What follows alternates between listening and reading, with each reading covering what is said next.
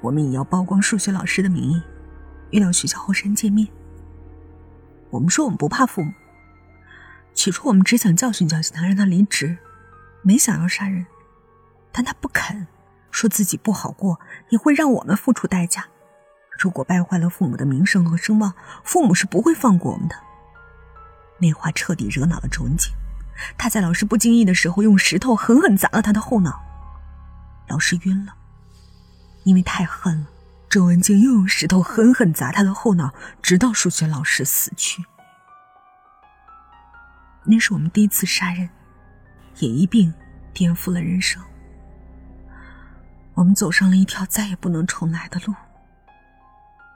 因为杀了数学老师那一晚，我们都吓得发抖，直到富饶说：“如果不想被发现，就得把尸体处理掉。”我们不过十四岁，就要处理一具尸体。现在想想，几乎是不可能的。但是我们做到了。面对那具尸体的那一刻。我们五个难得的安静下来，第一时间给彼此父母打电话，说晚上在彼此家里过夜。父母没有怀疑，平静下来的我，带他们去了我爸爸曾经的机床厂。我知道那个废弃的厂子有切割机。原本我们想把尸体埋在旧机床厂，却怕被人发现。后来还是富饶说，他看过一部国外的片子，是三个人一起杀人后分别处理尸体。因为分别处理，所以一个人处理尸体被发现之后，另外两个人处理的尸体迟迟找不到，所以案子不能成立。那晚，我们把尸体分成五个部分，每个人带走分别处理。如何处理的，谁都不能说。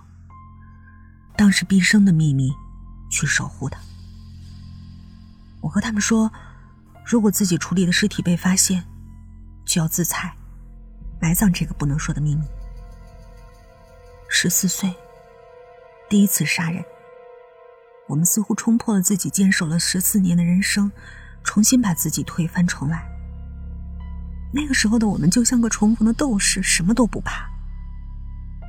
我们以为那是我们第一次，也是最后一次杀人。可我没想到，周文静会死。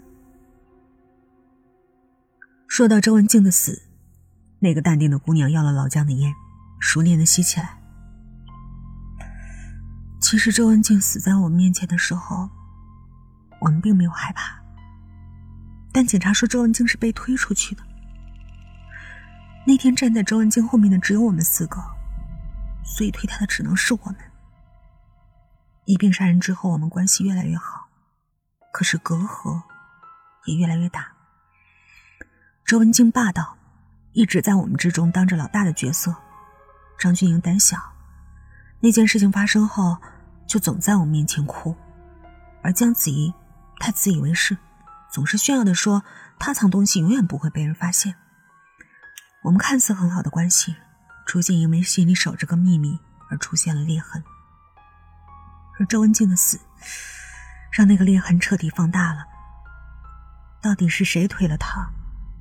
我不知道，只能默默怀疑彼此。在这样的怀疑里，张钧宁的胆小让我们害怕。我们不知道会不会是张钧宁，只是他总是哭，总说那天站在周文静身后的只有我们。那话让我觉得，或许不久之后的某一天，他会说出一切，一并牺牲已经把那个秘密埋葬的我们。我不想前功尽弃，所以在那个圣诞节之后，我们约出了张钧宁。我，姜子怡，富饶，杀了他。那个时候我们很害怕，不敢对他下手，也不忍对他下手。但张钧宁的哭泣与软弱会让我们全都玩完的。我没有选择。最后，富饶和我勒死了他。那天我们用同样的三个人分尸的方法处理了尸体，也约定。三个人不再怀疑彼此，好好活着。但周文静的死依然是个不解的谜。那年冬天，老天爷也不想我们好过。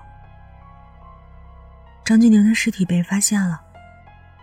法制频道的人说，发现尸体是在郊外农场，还是培育蚯蚓的腐化有机肥里。